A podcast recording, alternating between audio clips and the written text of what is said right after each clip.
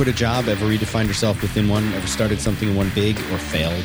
Quit is a call in show, hopefully helping people sort out their lives, reevaluate their options, kick their crummy corporate stooge jobs to the curb, and start something awesome. I'm Dan Benjamin. It's time to quit. Scott Johnson. Dan Benjamin. How are you doing today? This is Danielle, my producer, in the studio with me. Hey, Scott. Hello, Danielle. How are you?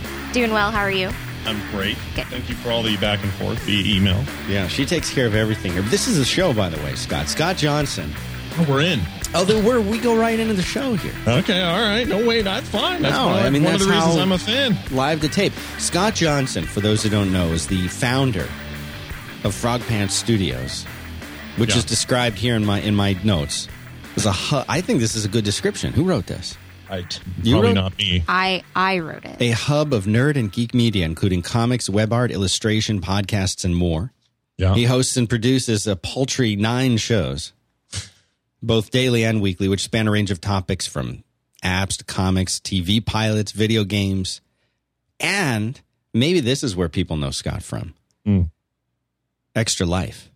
Yeah, the comic, they might. That's been around for now 12 years. 12 years you've been doing that thing. Yeah, yeah. My real, my real first, well, not exactly the first, but one of the first forays into sort of web media content, I would say. One of the first web For, comics. for me, for me, yeah. And, well, for and one of the everybody, hold on, hold on. sure. For every, don't be modest. for everybody, one of the first web comics. One of the first web comics. yeah, yeah. Innovating that. look, if you have a list of 10, I'm probably on that list of, of the early ones that started that early. Uh, There's certainly some before me, and some are friends of mine, so I don't want to besmirch their earlyitude. Um, but uh, yeah, I'm. Uh, it's a kind of a weird thrill, and also a very strange thing to look at people and say, "I have a comic strip online that has a good following and audience that has long, that has run longer than many of the comics I adored when I was a child." That I would read in the paper, and that's kind of a weird thing to think about in this these changing digital times. And How did you get into this? I mean, you've, I'm sure you've heard this show. I know that you're. I'm of- a fan. You are a fan of the show, as I am a fan of all of your shows, Thank you. all nine. Yeah, and uh, you know it, it, it people are always always ask and i think they ask um, people like you uh, not the specifics of how did you although i want to hear the story not the specifics of how did you get into webcomics for example Mm. because you did that at a time when there was no such thing as webcomics you were still Yeah. doing there's very early. Yeah, I would say that's true. And you got into that and then and by the way i've read all the interviews on you i stay up late at night reading, Oh, yeah, I'm reading sure. I'm about sure. you Just constantly in your in your the front the forefront of your mind. And I read an interesting inter- interview with you where you were talking about not just the webcomic thing, but how you got into podcasting. And you were alluding to, uh, you were about to start a daily show, which of course now you've, you've been doing for, for some time. Yeah, three years now. Yeah. And you were just, so this was, I guess, in the f- maybe three and a half ish time period because you were alluding, you were about to be starting this. Yeah, wow. And it was interesting to read what you said back then. And now here you are, a guy doing the show. That's a very casual show, I must say. yeah, it is. It's intentionally so. It's basically the morning show that I never got. Yeah. that I never that I that I always wanted and would get pieces of here and there with Listen how terrestrial good this radio. guy but- sounds, Danielle. Yeah. Gosh, I It's- wish everybody had this kind of mic setup. Clears it's the bell. blowing, it's it's blowing your mind, isn't it? So good. this is so good. I'm sorry to interrupt you. I just got to That's say, like my listeners are used to the, the worst quality, you know, callers and guests in the world. Well, then that eight hundred or so dollars was worth it. Yeah, it was worth it. Yeah, finally it pays off. So I want to I want to get into and I want to talk about here today. Yeah. Let's just start because I, first of all, anybody who do, if if people are listening to this and they're like, "Who's this Scott guy?" Shame on you. Yeah, You're- where have you been? Yeah, shame on you. the worst kind of jackal. And I, because I'm a huge fan of yours, and I didn't. Eh, this is the weird thing: is I in all along all these years, you know, when I sit, I'm looking over here at this list of stuff that you do. For me, Extra Life, that was that was you, and then I, I realized as I started to do more podcasting, you know, here's this guy over in the other corner doing something that's that's amazing. Yeah. And I, so I don't know where to start. Let's start with the web comic, though. Let's start there. That's a good place to start. Um, and by the way, I this is a side note here, but I believe that we have a great number of shared listeners Um, when when I mentioned uh, uh, alluded to the notion this week on one of my shows that I was going to guest here today, uh, a great number of tweets and emails came flooding back saying, "Oh man, my two favorite things in podcasting meeting together for the first time." That's your fans being nice to me. That's what that is. And Well, I, by the way, by the way, I'll take anything I can get. Thank you. I wondered about that, but um, yeah, it goes back to uh, you know the, the the mid to late '90s when the internet was starting to be a thing that started to spark imaginations for people like me who who as a kid i mean i'm basically a, a grown-up version of my eight-year-old self now i was running around with a tape recorder and i was recording people all day and i was talking back into it and making my own little stupid radio shows just for me to hear on Yeah, like you with know, your tape recorder, right? Sure, some old Sony, you know, it was an early cassette recorder. Like Yeah. that was pretty breaking breaking news back then. And aside from that, I was drawing all the time. I was animating and I was making my own little home movies and I was I was producing web content before there was a, such a thing as web content. When I was trying to get a comic strip uh, in newspapers, that was you know back at a time where there were very few gatekeepers and many people at the gate, and only one or two would get through. And that's just what you did. You kept throwing things at these syndications, and you worked really hard to try to get in there. And the minute, the very second the web said, "Hey, there's another way," to just do it. You may not make a bunch of money, or you may not, you know, grow a huge audience, or you may, you may do, may or may not do any of these things. But why aren't you at least putting your work out here? And Right. that inspired me immediately, and I, I got right to it. So technically, my first webcomic actually came out in 1999, which also happens to be the year of the very first quote unquote podcast that I ever made. There was no podcasting then, no RS, RSS. It would be a number of years later, but it was an MP3 and and again, early MP3 days. This is like Napster era MP3. And I would put them up on a website. People could download those things over dial up or whatever was the prominent connection of the time and and they would hear me that way over Winamp or something. And um, a lot has changed since then, but really that's the 99 marks a very important year for me that way. That was kind of the year that that everything started to fall into place. Um, and it just grew from there. I launched the comic. It did really well and people recognized it. It began to grow. And on top of that, I thought, well, I'll, I'll keep making the show. I don't know who's downloading it. But then 2005 rolls around, 2004, late 04, early 05. And suddenly it is a viable thing to have people listen to podcasts. And this is before Apple, you know, gave us their blessing, which really changed things as well. But Yeah. I really just glommed What on what a that. difference that made. Well, it's huge. It's the best and worst thing that's ever happened to podcasting. Worst, I mean, the best in that for people who don't remember this, when podcasts originally started, Yeah. people like us would go and we would just record something and we'd put it, we'd make a little website as best we could. Yeah. And we would put the podcast out there and we would do the best we could do to try and promote it, which meant hope Google indexed it. Yeah, a few forums and things like this. Yeah. And if you were lucky enough to have somebody already uh, subscribing to a newsletter, great. You could they could subscribe to the newsletter. I woke up, Danielle. The lunch did something for me because I was mostly dead before that, and I can actually speak now. And we would we would ho- just hope people would stumble across. And if you got 500 downloads for an episode of a show, you were you were a media god. You were Oh, king yeah. of industry. You were Howard Stern Yes. incarnate. Yeah. Howard Stern would be lucky to get 500 downloads to a podcast in those years. All right. And then you had Odeo from the uh, Twitter folks prior Yeah, to Twitter. That, that that went well for them.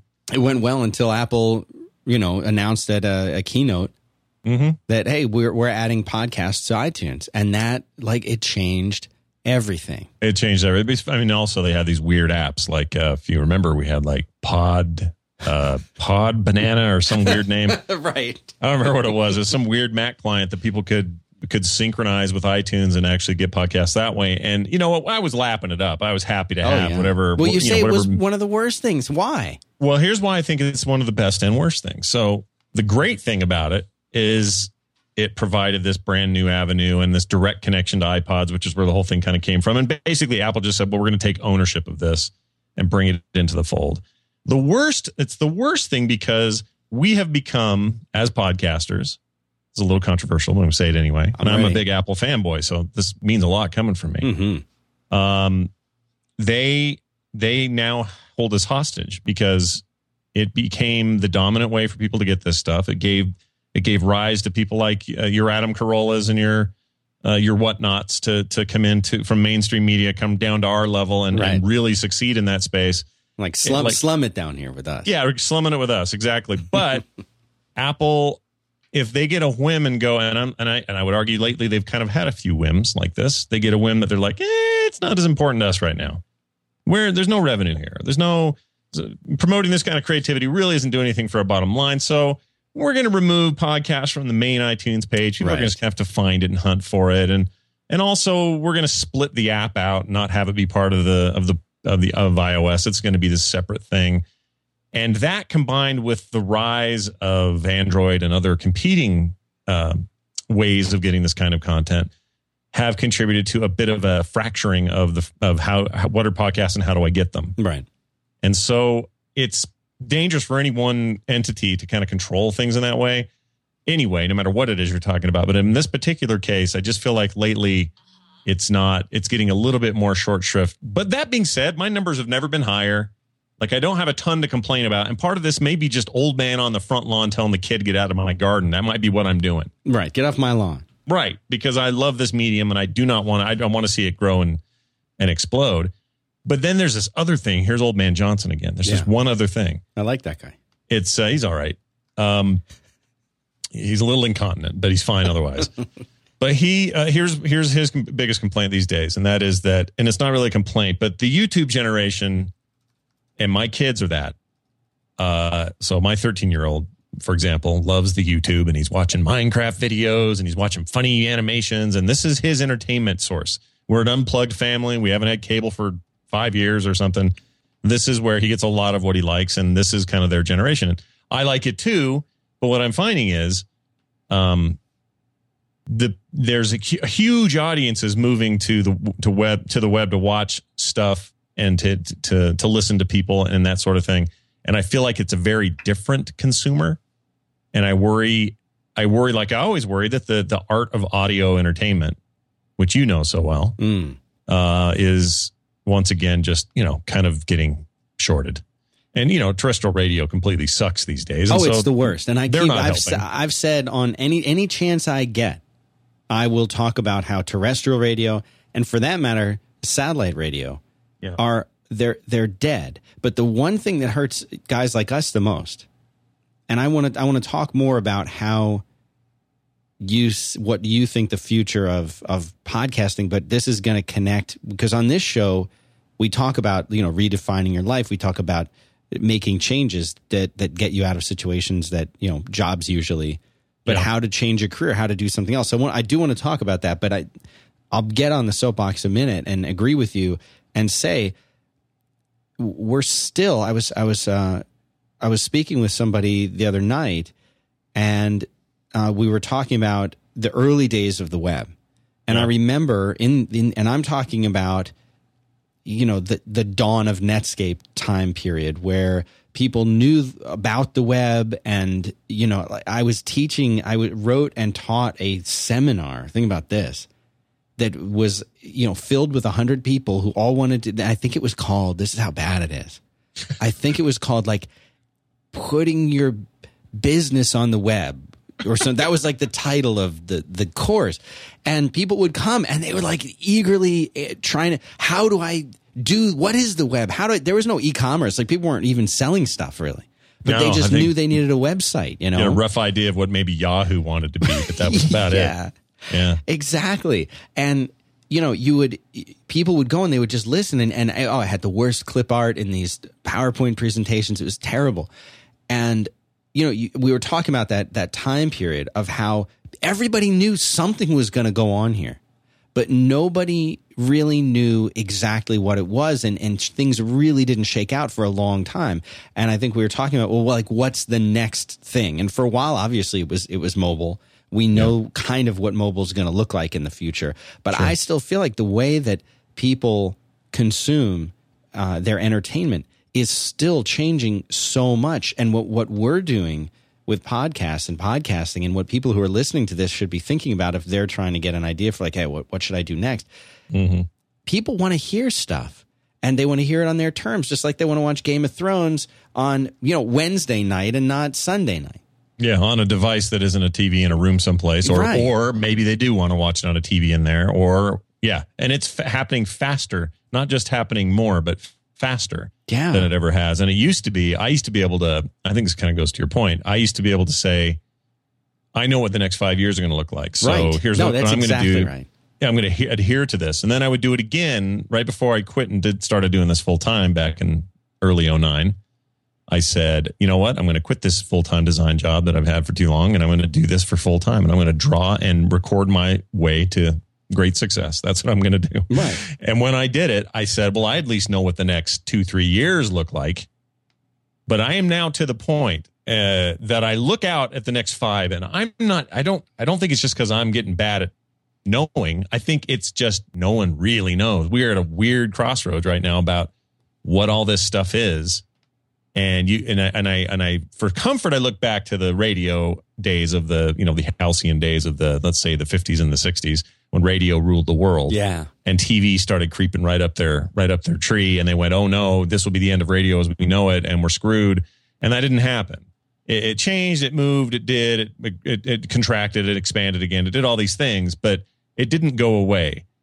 And I feel like so I'm, I'm trying to get it out of my head that it's radio. It's what we're talking about is is audio. There's video involved in all that. You guys live stream, I do the same, and there's stuff on YouTube, blah blah blah. But but in the end, the art of of of a conversation or of audio entertainment is a really special one. And I don't think it dies, but it's hard for me to see the next five years of technological change and shift back and forth Right. and say, yeah, I, I know the exact path podcasts are going to take. It's the first time I haven't been able to say that very well. Yeah, and this it's it, we're at a very very interesting point in time. Now, when you started doing web comics, Yeah. and by the way, all of this is in the show notes 5by5.tv slash quit slash 24. That's where all the show notes will be. If you go back into the history of uh, of your web comic, Mm. which is in the show notes, myextralife.com. Yeah. If you go back, you have the archive up there. Oh, yeah. There's some ugly business in the early mm. years. It's great though because look at I mean, listen, like that that picture that you drew that illustration of Carson, Yeah. it's so good. Look at that. I was just I would just like when we started the show, I flipped it around. I said, "Danielle, look at this." I'm it's so It's perfect. It's amazing. it's amazing and the, the Game of Thrones stuff that you do, it's just it's Yeah. like and you pick these funny little moments of stuff that you do and that's what your that's what your illustration is your style is so distinctive and it's just it's it's funny to me because you're you have changed your style but you can see how it changes Mhm. like You you can can, still- you go can look year by year and be like Yeah. oh that's when he started doing that thing with the noses you know or whatever you could go year one and you could probably say, "Oh, that's definitely Scott's work." A little rough, but yeah, we can we can tell them that, that that's him. And it's funny because when I started, I thought, "Oh, I'm really good at this. Look at me, I'm good." Oh, I was not good. I was not good at all. how did you And learn I- to draw Um, it's just a lifelong of. I, I'm the very first thing I drew. This is the honest truth. I was in the kitchen, my mother's house, and there was a big uh, chalkboard in the room, and I I think I was seven, and I have a really strong memory of this, and they all remember it as well. So it's this big deal in my family. But I one day, without any other predilection toward this stuff, stood up with a piece of chalk and I drew Bert and Ernie hanging out, just Nice. standing there with each other. And my parents wouldn't let me erase it. They invited everybody over.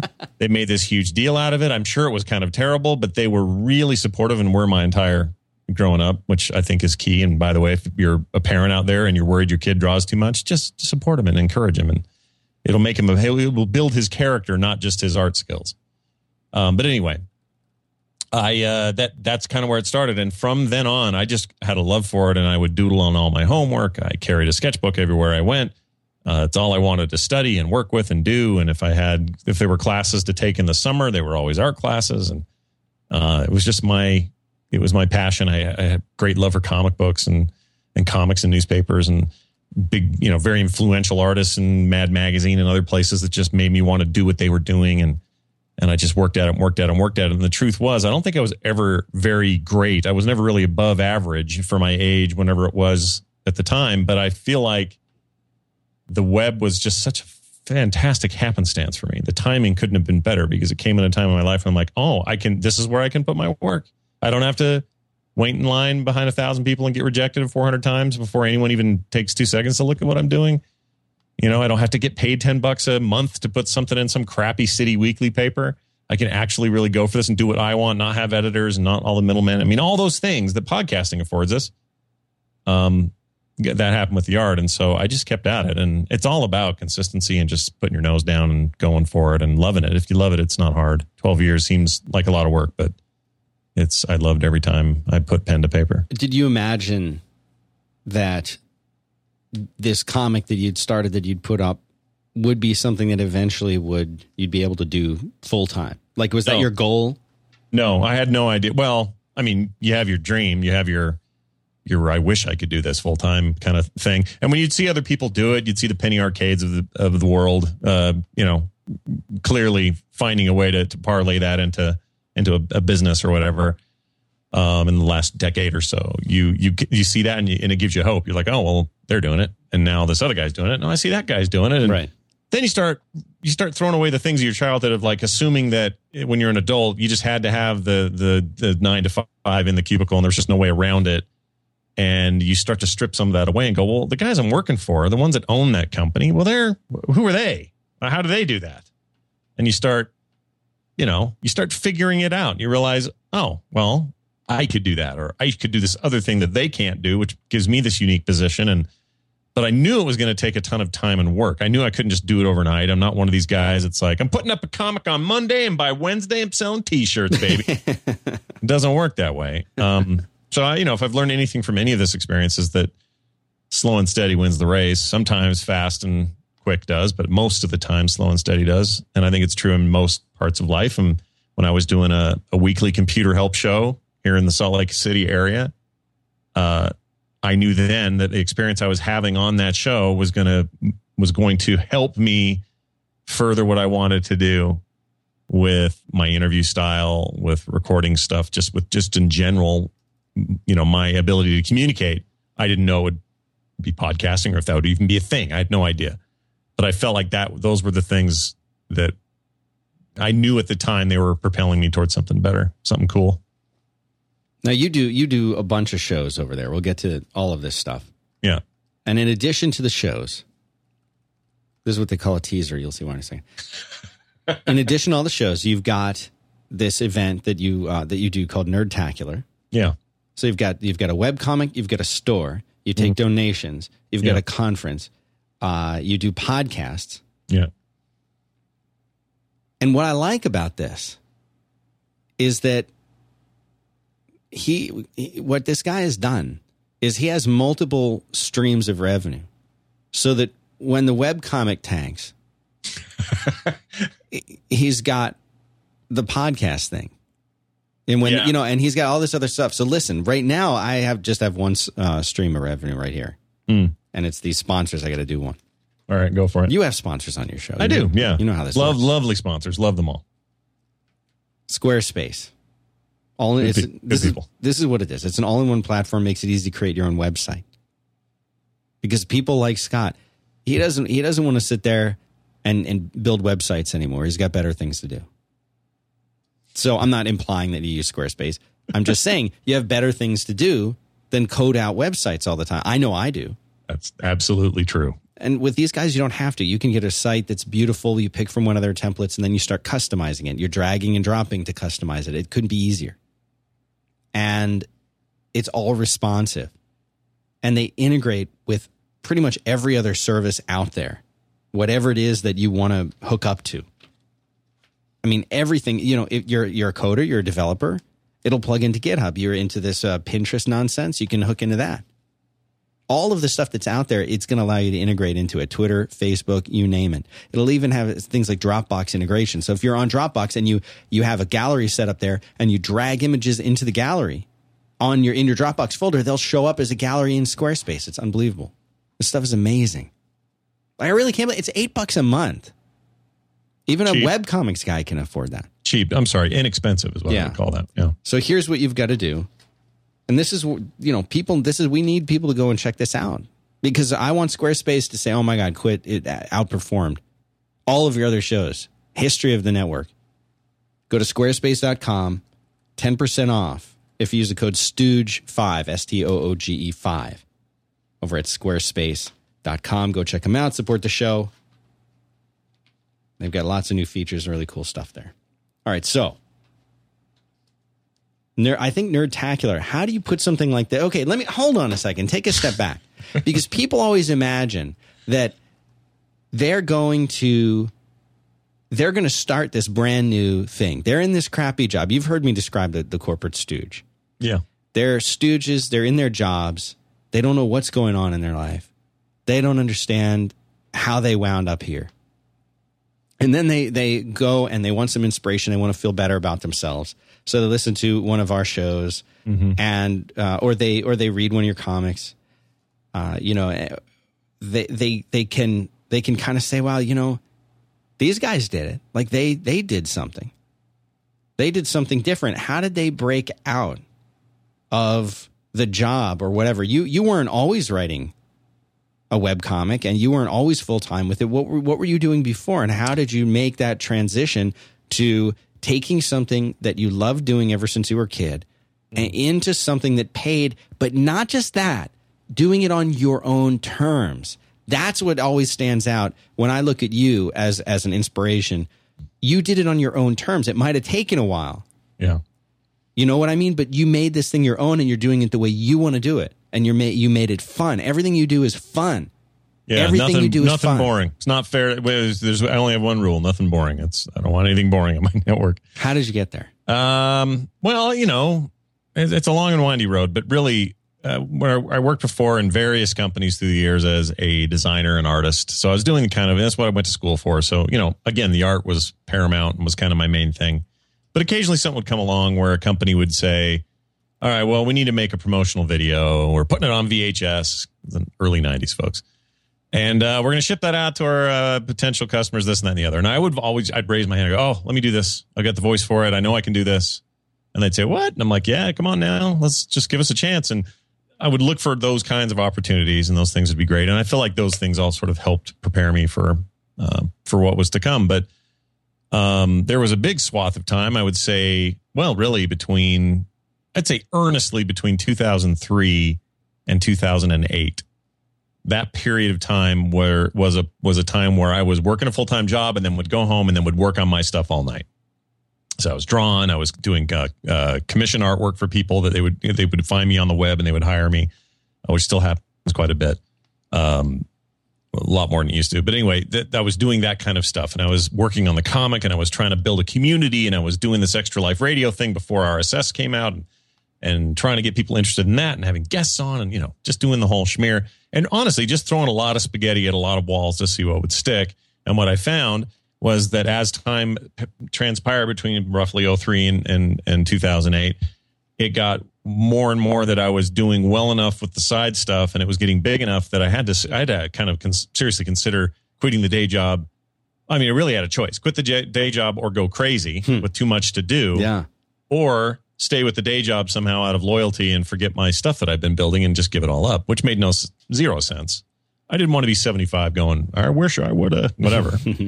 so I said, I'm going to do this. And I made the hard choice and I went for it.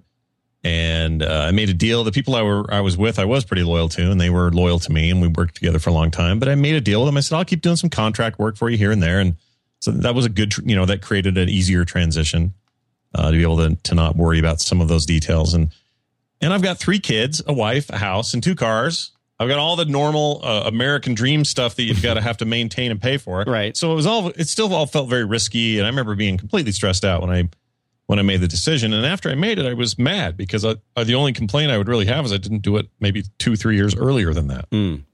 I really wish I would have. I, I think of all the ground I could have covered, and I very quickly filled up my time with with with everything that I wanted to do.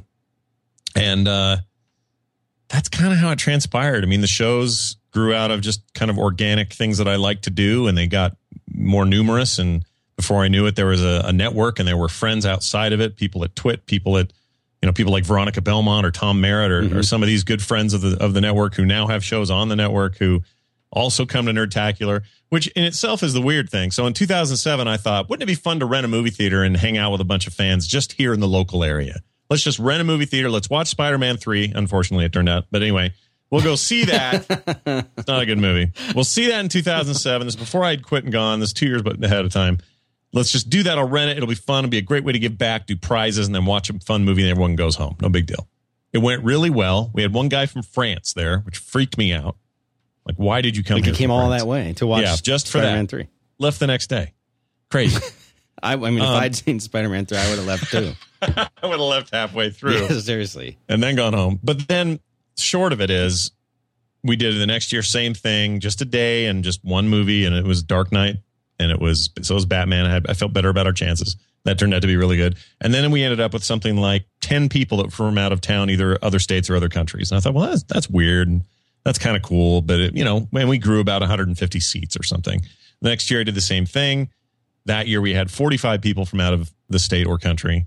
And by the next year, which would have been 2010, uh, we had 150 people out of the 500 we could fit that were from somewhere else besides here. And I thought, this is weird. And it's obvious that this is no longer an event that's about local whatever. So in 2011, I went to a full conference day format with panels and swag bags and the whole nine yards and maxed out as many tickets as we could fit in this like room that could only hold 550 and we had a ball. We we streamed it. We did live panels. Everybody got to meet each other. There was signing and T-shirts and swag bags and just the whole the whole schmear. Happened again in 2012. That went really well, but we were bursting at the seams. So this year we're doing two days at a mountainside resort called Snowbird. uh, Different, different kind of pace going on. yeah, it's a totally different kind of weird deal this year, and we've packed as many people as we can feel comfortable with without having to start hiring security and all this sort of thing. The goal of it always has been we could probably be in the thousands by now, but our goal has been I want to be able to shake all their hands. I want to be able to spend actual time with fans, the people responsible for helping me get where I've gotten, and that's really the whole point of Nerdtacular. At this point, it is not. It's not really a revenue center. It's not a place to make a bunch of cash every year because we don't. It really just pays for itself. But Yeah. it's it's a way for us to connect in a very personal way. Which brings me to my main point here. All of this stuff, the comic, the all the side work with illustration stuff, all the podcasting, all of it has sprung from strong community. And it turns out that's kind of the key to all of it. Like I didn't really know it going in, but that is the key. Like you couldn't have planned it though. You couldn't have gone in with some kind of strategy saying this. I'm going to build this. No, I had no idea. Not really. I mean, I just knew what I liked. And I knew what I liked to do. And I knew I liked to make things. And I liked what people would say about them. We all have some ego. And and and to me, it's nice when people say nice things about the thing you things you make. And and it turns out I had passions for things that other people related to and also liked. And and there's something really special about digging, drilling through all of that and getting to the personal level. And th- these these stereotypes that people on the internet don't leave their basements and live with their parents till they're 50 and you know that's all bull crap. Yeah. There, there's, there's some of the most if anything, I'm the introvert when it comes to actual physical, let's go someplace and hang out. Like, if anything, I'm the one that's the problem because everyone I've known through this experience, they want to be together. They want to press hand to hand and shake hands. They want to meet up at a place. They want to have a conversation. They want to dig deeper into these shared passions we have. And it, as it turns out, is the absolute key to all of this. It's the thing that's missing from traditional media where you you just have Nielsen numbers and no real connection. The real connection happens at the water cooler after everyone watched Lost the night before, Right. or whatever. And I've got this built in. Yeah, it's not the size of an audience that's watching Game of Thrones, but it's this built in audience that all have these shared ideas. We have memes we pass pass around. There's things I said on the show five years ago that still come up in conversations. And they're wonderful, regular people with lives, with families, with dreams and aspirations of their own. And it's a it is a beautiful confluence of human nature. I did not go into it with that in mind. I had no idea. I just thought it would be me on one side of the screen and a few people on the other side, and that was as far as it would ever go. But I was I was dead wrong, and I feel bad. It's, it's weird coming to that realization as an adult. You'd think we got stuff figured out. When I was a kid, I thought anybody over the age of twenty five didn't need any more help with how people work, or you know, they weren't discovering anything new. They right. had it figured right, out. Right, right, right. I was that was ridiculous. What a stupid idea. Don't know where I got that idea. Yeah, I, but I think see, I think that's there are a lot of people. I'm maybe maybe not 25, maybe 30, maybe 35, where you it's so easy to get into a rut or to just kind of say, I guess this is like this is what, and I'm I, this happened to me. I Yeah. guess this is what my life is going to be now.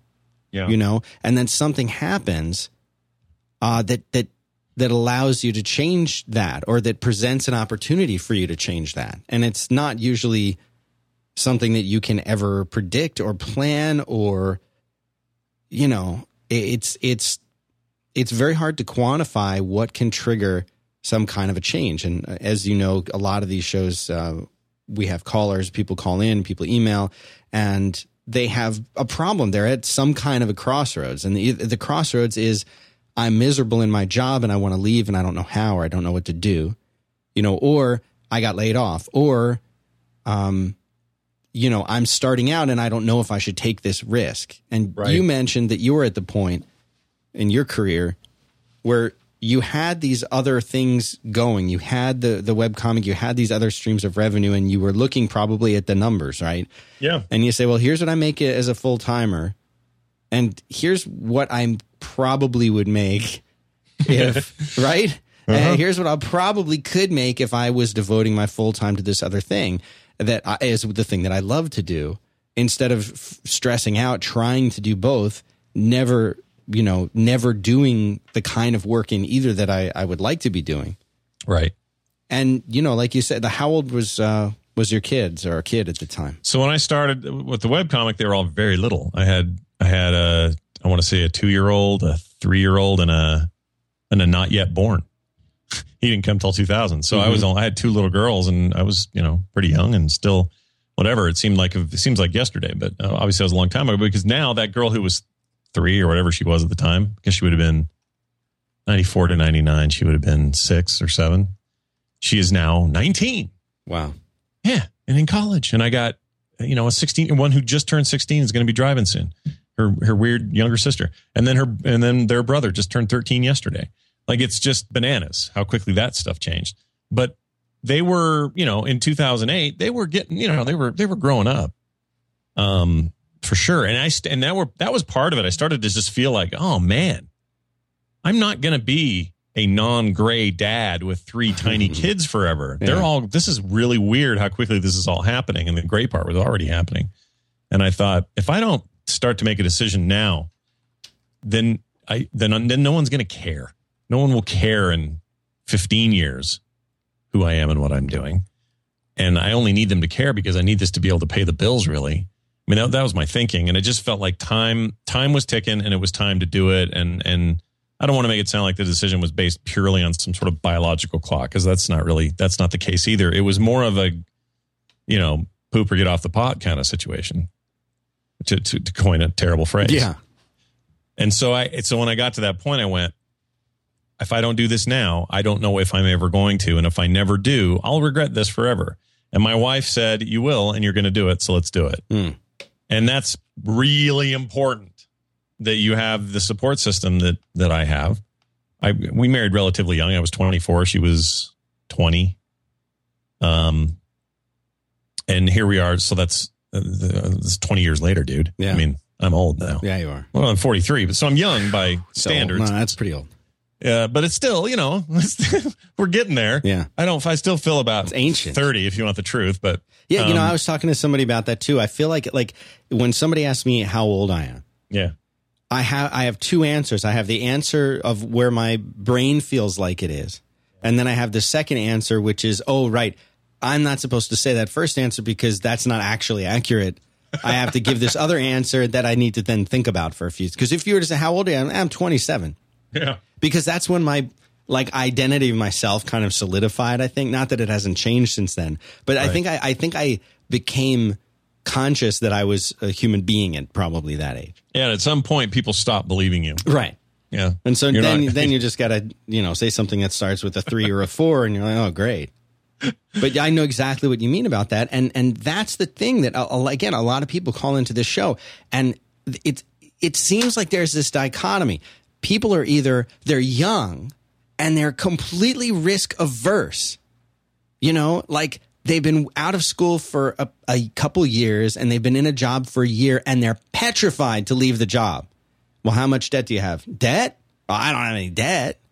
Oh, uh, well, do you have a family and children to support? No, I'm single. Oh, do you have a mortgage? No, I live in an apartment with a roommate. and they're terrified to make a change. Yeah. Scares And them. and then you get people who are in their 30s and 40s like us, who do have you, you know I say wife and kids because it's mostly dude. Let's be honest, it's mostly dudes. Yeah. There's a Pretty few, much mostly dudes. There's a, Some wonderful women doing they're the, the best. We have the best female listeners in the world. yeah. World in the world. And and uh, but most of the time it's dudes, and they they do have a wife and they do have kids, and you know what? Sometimes they are the only breadwinner. Yeah. And these these they've already quit, and they don't have a job, and they're trying to figure out what to do next. Uh, That and then and then you get these people who I'm I'm 21 and I don't know if I should leave this job to take this other job that's going to pay me more. Try it, you know Yeah. Go for it. because it's people like you who you know i don't want to say late in life but later past the point where you should already have figured out what you're supposed to do you figure Yeah. out what you're supposed to do Yeah. And I And feel it- like that's the common story, though. I feel Yeah. like there's a lot of us like that. and how are you supposed to figure out what your major is supposed to be when you're in college and you don't Oh, know geez. anything you can barely clip your own fingernails and you're supposed to pick your major that you're going to do for the rest of your life Yeah, It's and it's weird. It's, it's weird to see people who think who appear on the outside, at least to me, that they do have that figured out. And I go, really? How did you do? How are you i know doing I'm, that? i've always been envious i'm still trying to figure out what i'm going to do But then I've seen guys who at 30 finished med school and knew knew at 20 that that was what they were going to do and they were gung ho and now they're going to do this thing and they're a doctor and they're paying off all their school debt and it's amazing and they met the perfect girl and she's a total hottie and oh my gosh imagine how cute their kids are going to be and all these kinds of things you do. And then 10 years later I find out what that guy left his wife and his kids for some model lady got uh uh, kicked out of the hospital he was working at for some kind of weird misconduct and now drives a convertible stupid you know audi.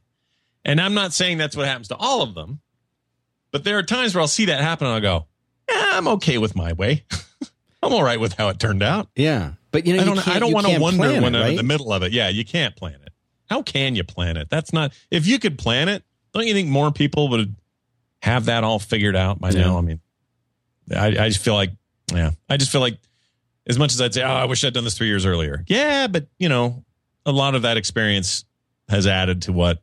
If you would have done I'm it three years do. earlier, you you you know, if you could have, you would have probably. Yeah, coulda, shoulda, woulda. But in the in the end, I just I just want to keep this stuff growing. It's never been better. Um, everyone's happier. I, I raised my kids uh, from the, the age where they still loved me to the age where they're not supposed to anymore because you're a parent, you're boring. And somehow I skipped that because they still think I'm cool. The their friends at school think I'm some kind of weird internet rock star, and it it actually made it easier. My kids love me and they want to hang out with me. They That's want to do things with me. That's the They goal. yeah, that is the goal. I mean, what else really matters? In the end, they're the most important thing I have. So this other stuff's all fluff compared to that. And the beauty of it is they think they think I'm cool. And I don't know that I could ask for much else from a from a 16 year old. I mean, Yeah, give me a break. I thought my parents were the worst when I was 16. Yeah, I started hating my parents in my very early teens. Yeah. It's easy to. By the time I was driving, it was like, forget it. That's a not even going to attempt to. Yeah, I'm out of here. This is it. I got a car now, or I can drive. I Yeah. can, I, I have mobility. I can get out of here. That's exactly how I felt, and I love my parents now. But I, at the time, I just thought, oh, whatever. This is the worst. What a bunch of this is. These are, these are the most dull people in my life, and I've somehow circumvented that, and didn't really intend to, but that's how it worked out. And so, I know the technologies before they do. I'm right there with them. I know this weird internet meme with the grumpy cat before they know about it you know the the stuff that they think is the hallmark of their particular pop culture exposure is still part of my part of my everyday. And it, it isn't to say that it is- keeping me from growing up or anything. It just means i get it. And it's i don't fear it. And i don't look at a facebook account and think oh my gosh i'm sending my kids to the, the seventh hell. I, I know what it is. I know what I know what can happen on there, and I know how to manage it, and I know how to be a father who trusts his kids and knows what's going on. So, you know, I knew what browser cache was before they called it browser cache. So it's it's those kinds of things have really benefited me in that weird. That was the one thing I never expected. One of my great fears in life is I would be a crap father and I wouldn't know what I was doing, and I was I was wrong. It's not. You love them and you care about them. It's not that bad. Eagle Mountain, Yeah, Utah. sounds way tougher than it is. It sounds like the place where the ship from Close Encounters of the Third Kind, where Devil's Tower would be located.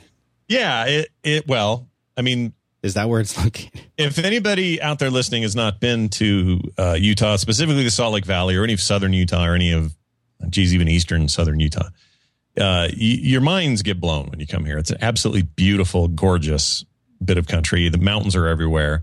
And I live in a place where we are elevated over the prehistoric uh, lake that used to be called Lake Bonneville. And there's a reason why the mountains in the Salt Lake Valley all kind of have a ring around it. It used to be covered in water.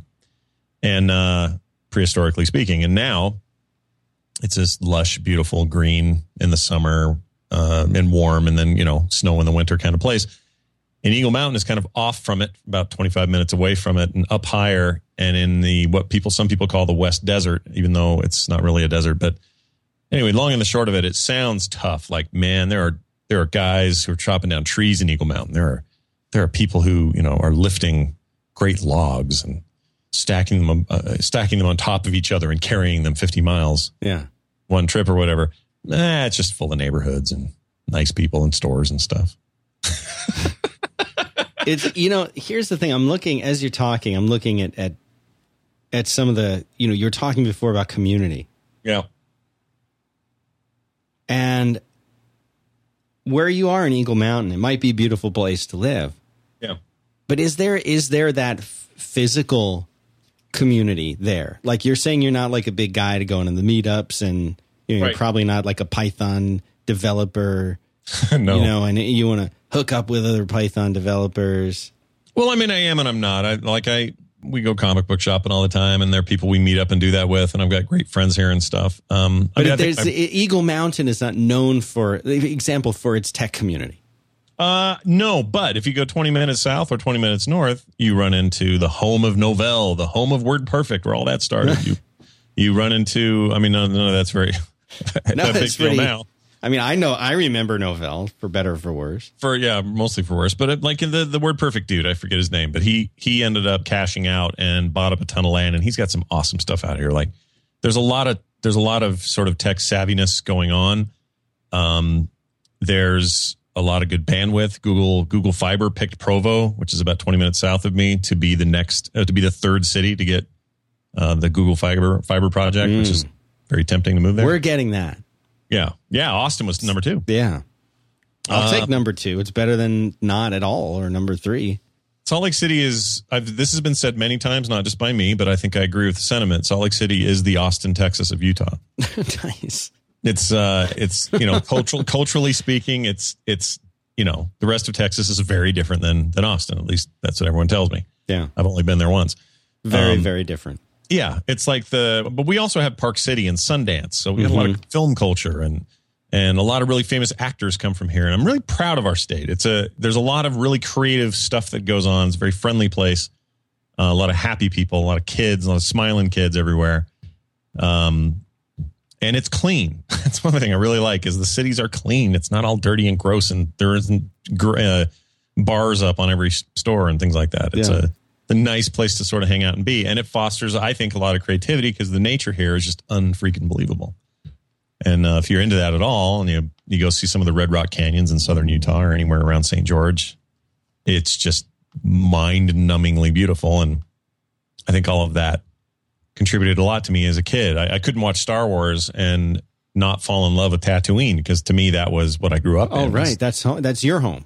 Yeah, pretty much. You know, I, I didn't grow up directly in the desert, but there, a lot of that reminded me of that. And we'd take trips to Lake Powell or to Moab or something. And Moab, basically the mountain biking and Jeep safari capital of the world. so there's a lot to love. And Eagle Mountain's nice because it's out of the direct hubbub of the freeway and city and stuff, but it's civilized and a lot of really nice people and stuff like that. But I got to get into Salt Lake proper to really, that's where my people are, like the people who are into the things I'm into, the comic book people and the movie nuts and the and the video game heads and the things that I like to do. There, you know, there's a lot of that extended culture happening uh, happening in Salt Lake. But So yeah, you, it's, it's you said you said earlier Mm. that you don't want to do anything unless it's fun. yeah, I'm not really interested in anything lame. So how how is it that you've been able to structure what you do with that at at the heart of it? Because that it sounds like the dream, you know. Mm-hmm. It sounds like oh, I just want to do things that I like, but all of your work when you go in there and you look at obviously you're I have no idea how you can do a new cartoon, uh, you know, as much as you do Sure. and come up with the ideas for that. But even just forgetting that, you've, you know you have creativity at the center of what it is that you're doing. And I know from my own life and from talking to so many other people. I mean, there's so many different channels uh, for creativity. You know, people who are writing code can be creative. People who are, I suppose, CPAs can be creative. I, I definitely believe there's tremendous creativity in writing, even if you're writing legal briefs. You know, Sure. uh, and I feel like that's something that people are, even if they don't know they're seeking that out, that they are seeking that out, that they Yeah. are looking and trying to find an outlet for their creativity within the context of of their job. But not everybody, you know, gets to to to be Scott and and do this kind of thing. Well, I would argue there's, I mean, there's different kinds of crea- creativity, the kind of like you illustrated, but there's kinds of creativity where you're really bringing, you're making something really quite literally out of nothing. And you could argue that, that artwork or, you know, uh, visual arts are, are in that vein. And there are also creativity where people are fantastic architects and, uh, have, you know, great say over how a building is constructed or, or whatever. And I don't bemoan, I mean, we need people doing their day desk jobs. Like the people doing the job that I didn't like, but they do, man, I'm grateful for those guys because the world would suck if it was all just me. These sort of oversensitive creative types, we would ruin the world. Um, so I, I'm I'm a big believer in like it takes all kinds, but uh, uh, for me, I just am never at my happiest unless I'm making something. Hmm. Like I just feel like I've got to be making something interesting or cool or fun or creative or you know even derivative but just something that's not that wasn't there before. And these are just the two mediums where where I've done it well. And you and you brought up a point about those two things happening at once and kind of having them as a backup for one another. It's a really interesting point because honestly I don't know that I would be doing this full time if I didn't have that one hand scratching the other hand's Mm. back. It's a bad metaphor but but but I but the artwork has done so much to foster what the shows do, and the shows have done so much to foster what the artwork is. And in a lot of minds, those two don't even meet. There are people reading my comic and listening to my podcast because I've heard from them Yeah. who don't put two and two together and realize I'm the same person. No kidding. Yeah, this happens all the time, and I try to make it clear, but it, and they usually find out because I'll make some mention of, all right, well, today's comic is a reflective of this thought, and then I'll have something on the show, and the guy will go, well, I just read that. Wait, this isn't the same Scott Johnson, and there are a lot of me. There are a ton of people with my stupid name. Um, that's my one great regret in life. if I had more, a less common name, it would have been really nice. But but my point is that that that is a that's a very real dichotomy of, of difference. Like that's a very weird thing. You don't go around hearing about, yeah, Howard Stern when he's not recording, he's got a successful webcom. Right, sure. Or the other way around. You don't hear about some artist, you know, Mort Drucker at Mad Magazine didn't didn't twilight as a as a DJ. It's a rare, it's a weird thing. It just happens to be the two things I'm passionate about. And it just so happens, even on a mm, tiny level, like I can do my own album art. Mm-hmm. The, even on that level, it's like this really great back and forth. And one definitely massages the other, both financially and creat- creatively, for sure. And that's That- something that I think when when people look at the stuff that you're doing, if if they're smart enough to know that you you are the same guy, Right. you know that you know that that you've started these businesses not, and I don't mean this in a this could sound negative, so I don't mean it that way. You don't seem to have started these things with the traditional businessman attitude, like I'm going to make a business out of this. It's more like that happened because you were doing something that you loved so much. Yeah, and I've got a. I mean, I hired a.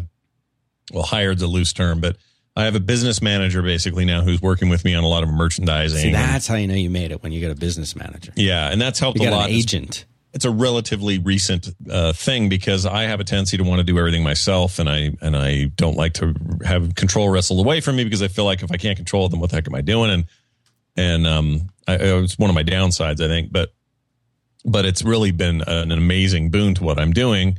And I'm excited for what the future holds because of that one change. Because now somebody can do that. I'm going to build a business routine who's good at it and is gifted at it and is creative for him to do it. And I can just create the stuff I got to create. Like I, I don't have to. I mean, the Penny Arcade guys, I keep using them as an example, but they're a pretty shining example of Oh, this yeah. working out really well. And they they owe really everything they're doing to Robert Robert Khoo, who came out of nowhere and said, "I'm going to turn this into a business." And they're like, "Whatever." They're about to quit, Right. and he came in there and did it. And they've freely admitted every time they're asked about it, we don't know what we're doing. And if he wasn't here, we would be there'd be no Penny Arcade. And I feel like I'm uh, I'm I'm to the point now where I have done all I can do creatively to to manage it as a business. It is now time for some smart people, trusted people, to help me steer it in ways that make business sense while I still can be creative because oftentimes creative sense and business sense are not buddies. They don't hang out or sit in the hot tub together. So you've got so I, and I don't need you to break this down unless you want to. but you've got these you've got these I what I think of as several different streams of revenue. And this is smart. You've got lots of different streams of revenue. So when if if you know ebb and flow. On the one hand, you've got the webcomic, which makes you some money. Sure. You've got a way for people to donate when they enjoy your work, they can donate. You've got a store so people can buy the mug, they can buy the print of Carson. actually got away from doing ads on the comic because uh, a they it wasn't it was never that strong of a revenue source, and any other webcomic artist will tell you that now. It's just not what it used to be. But also, it did more to foster good readership to have an ad free environment where I, I I know how intelligent my audience is, and I know they're not dummies, and they're not looking at a banner going, "Oh, to limited time only." like they're not that stupid. So how does I it make money for you now? so that it, it comes in the form of a donations, b direct requests for commissions, and c store traffic because they they do want to support me, but they want to do it in a meaningful way, and they get a little something for it. So they'll they'll go on the site, they'll buy a print, they'll get that print of Carson, or they'll get a print of something else, and they've gotten something. I've made some revenue, and we move on, and that's that has been far more profitable, like literally more money, more revenue than the ads ever were. Wow. So it paid off to me. That was another risky little deal.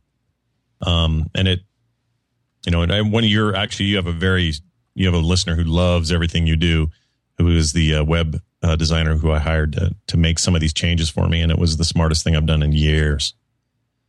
Just in years, and it's been great. But anyway, I didn't mean to interrupt you. You were, you were doing that damn Benjamin thing where you were leading to something amazing. No, no. I mean that you're you're the you know taking care of that. Uh, So you know on and then on the podcast, some of them have sponsors, Yeah, some don't. yeah. Some don't. Is that also you know a, a listener primarily a listener funded operation for you? Yeah, in the sense, I mean, the ones that are that are have sponsors, obviously the the listeners are using the codes or clicking the links or doing whatever, and we really don't have. I got a couple of deals that I do with outside networks for, the, but for the most part, these are homegrown. Like they came to me, hey, we want to advertise, kind of arrangements. Um, so a little bit more of a, you know, they're, they're good, friendly handshake kind of arrangements, and not all that formal. So that's good, I think, because it's kind of how we operate. But those do- those do really well in the in the shows that they're in and the shows that don't have them we got a, we get a lot of just goodwill from having that content lead to other stuff and i don't see any of them as a drag on the network. Right. um, and there's some shows i've started and, and ended and some i have yet to begin but um, really chief among these are things like the morning stream and the instance and film sack. Those are kind of the big ones and and they all kind of feed off each other and they all coincidentally also have sponsors so that they probably work out the best. So they also have the biggest audiences which works best for sponsors but that's just yet another source of that revenue. But again on those shows i'm able to push people and not really push them but they they are led to the other things i'm doing. They're like well i really like that. I i would like to buy a print of that. S- sweet. I'll go to the check out their store. I'll mention it on the show. We get a little boost in traffic from that. We run promotions. We did a free comic book day deal where uh, the whole country on the on the fifth of uh, May, fifth or sixth, depending on where it lands, the Saturdays. Every year, you go to a comic book store and they give you free free comics. Right. So we thought, well, let's give everybody a free print. All you got to do is come to the site, sign up, sign up for a thing, and we'll ship you a free print signed by me. No no strings attached, not a thin dime spent, just free. And when my business manager, manager suggested it, I went, oh, this is going to just cost me Like I want to do it because it sounds like fun, but it doesn't sound like this is. It's just going to take money to ship all these and print them and everything else. He said, "Trust me, see what happens." So we did that deal, and we had the best three day store traffic Oh, and man. purchase traffic we've ever had. That's so cool. So what people did is they came and said, "I'll get this free thing, and I'm going to support them and buy this and do a mug and a hat and a shirt or whatever." And it just added up, and, and it really created some awesome, some awesome stuff. And so it turned out it cost us very little to do what we did, but we were able to spend goodwill that way. And Mm-hmm. It's it, that kind of stuff is is awesome, and the kind of things I'm getting better at, and certainly he's really good at them, so he's pushing me in the right directions. But I don't think any of this answered your question. Your your original question was, uh, I can't remember now. No, this was this was good. Uh, I've gone down a weird path. I know I like the path. Uh, You know, a lot of people like you know what's very popular today in 2013. You know, it's very popular. It's it's um, yeah, well, one of the things is Yeah. starting a podcast network. A few years ago, it was making a website, then it was making an app. Like you'd meet somebody at a bar and they'd be like, I made an app, you know.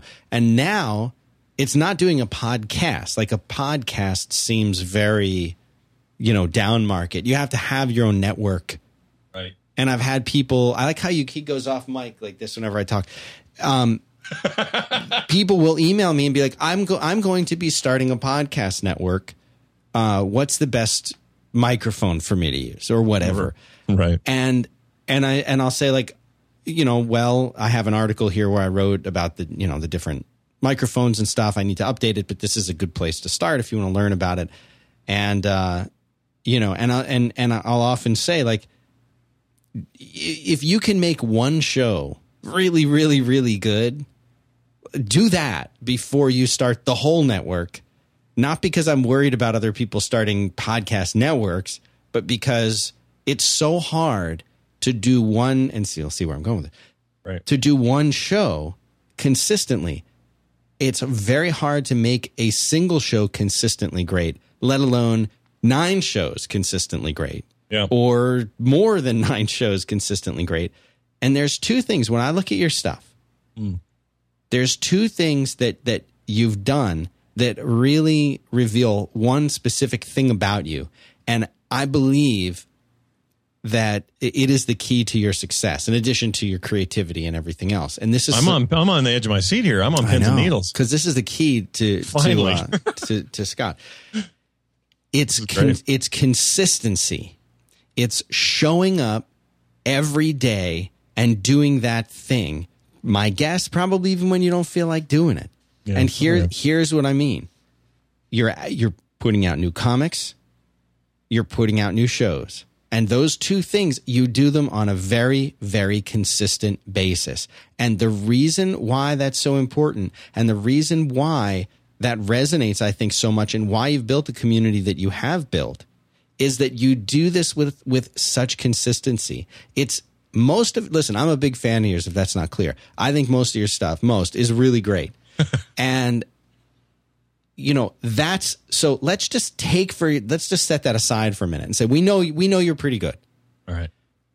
it doesn't matter if you're pretty good and you don't show up Right. it's better to show up and be good than to occasionally be there and do something awesome we want to know that we can as as listeners of your shows or as readers of your website we want to know that we can show up and get that thing that we expect and come away from that with okay i can integrate this stuff into my life. Mm-hmm. And that's what makes a listener. That's what makes a fan. That's what makes a reader is that they know they're going to be able to show up and get that thing from you that you've kind of promised them you were going to do and This so is when how I know. This is how I know if you're doing it right too. If you if you have if you do miss a show, by whatever the reason may be, if you have to, and I've missed shows, but when you miss them, you agonize about missing them. That's a good sign. When you agonize about missing them, it isn't just you. You you still have enough love and respect for your audience to know that you have done them a disservice by not being there for them when they thought you were going to be there. No matter how much you explained it on Twitter, no matter how real the reason was, I still agonize when something like that happens. yeah A reschedule just kills me. I hate it. I had to do one this morning, in fact. Uh, Bad luck enough would have it.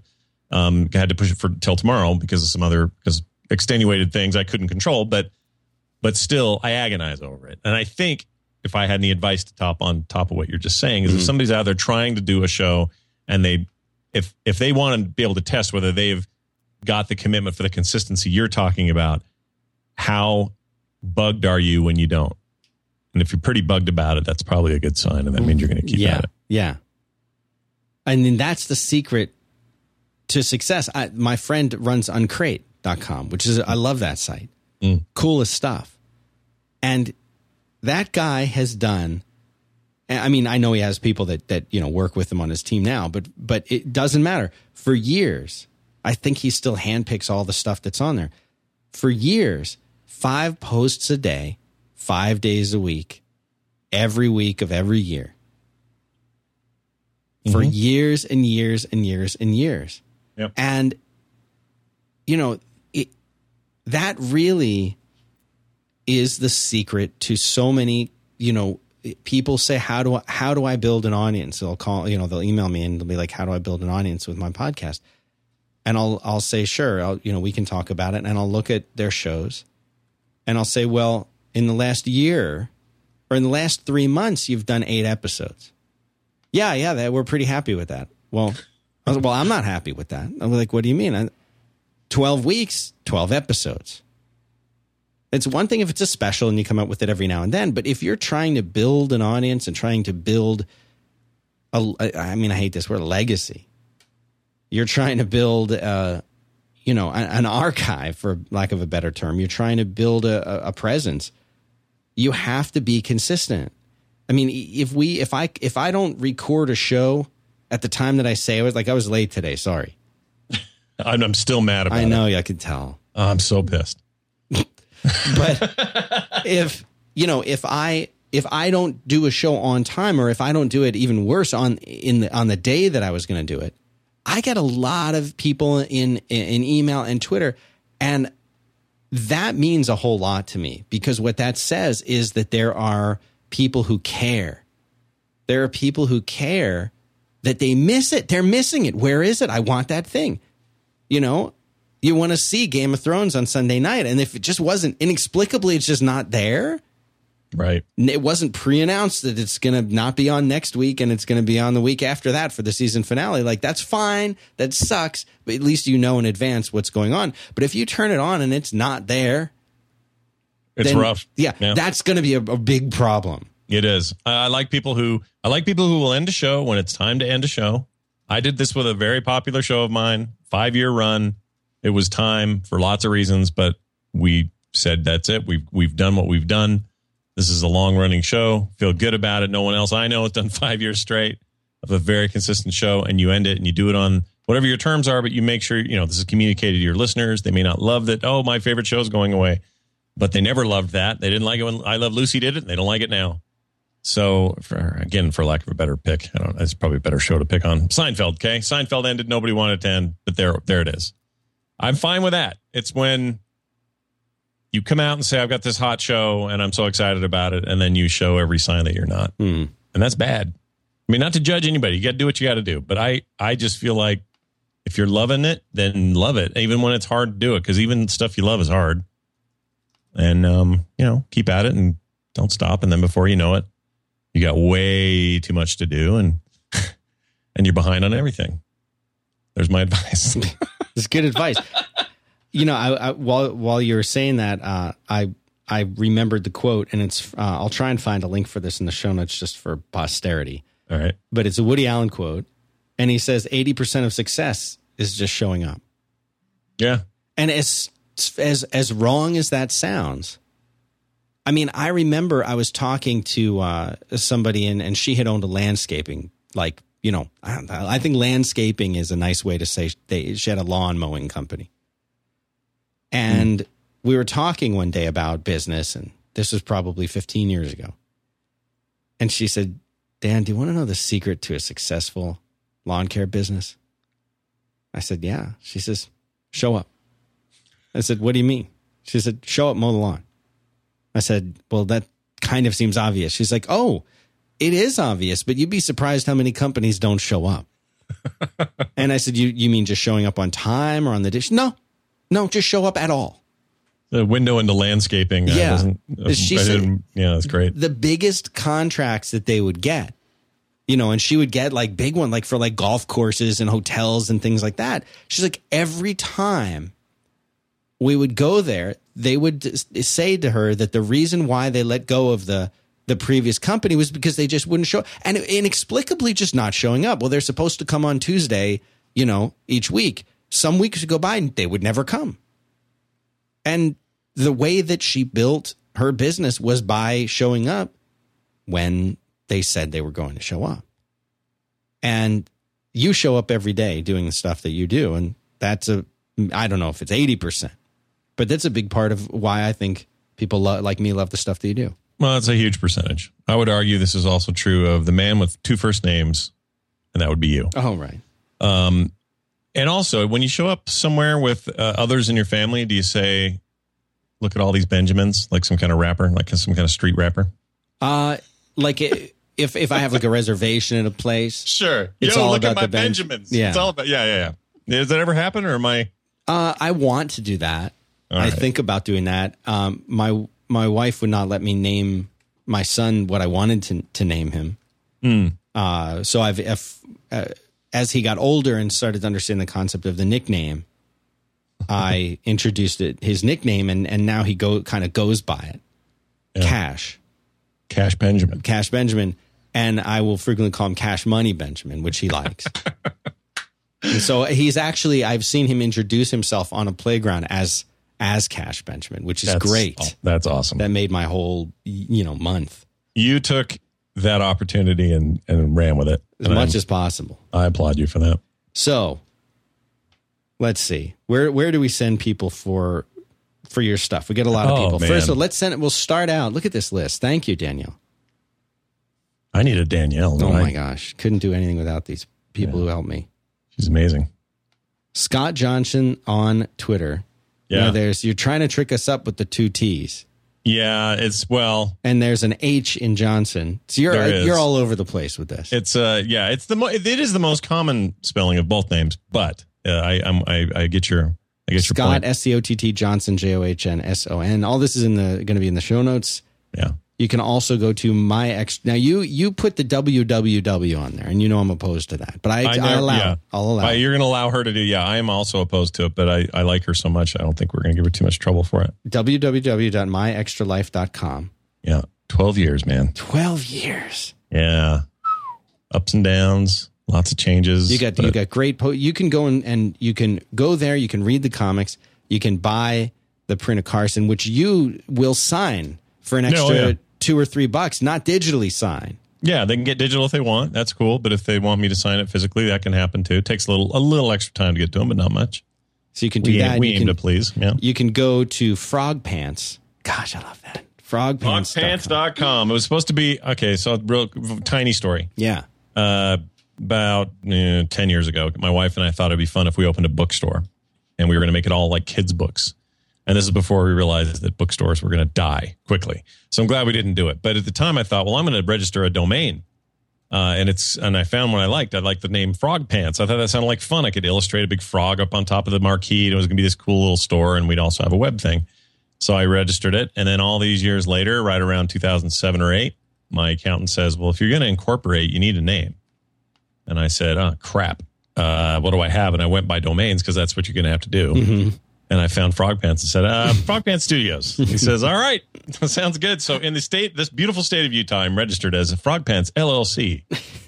It's nice. Probably Anyway. not not too much trouble securing the LLC name either. No, that was easy. Yeah. Turns out nobody was fighting me on it. didn't have to get any letters. Uh, No, no, not Yeah. a thing. That was like uh, the the Vaseline of uh, of name choosing. It was just so easy. and then to, to make matters even better, the domain was available, so frogpants.com, and that is really a great place to go to find every freaking thing. And you've do. got a show there that you do. What? How? Which shows should we pimp out for you? uh, People like. You know what I like about you Hmm. is that all of your stuff is fun. Hmm. You know, it, you do. I, I have not found myself going to to Frog Pants to get the you know the breaking news from the Google I/O conference. No.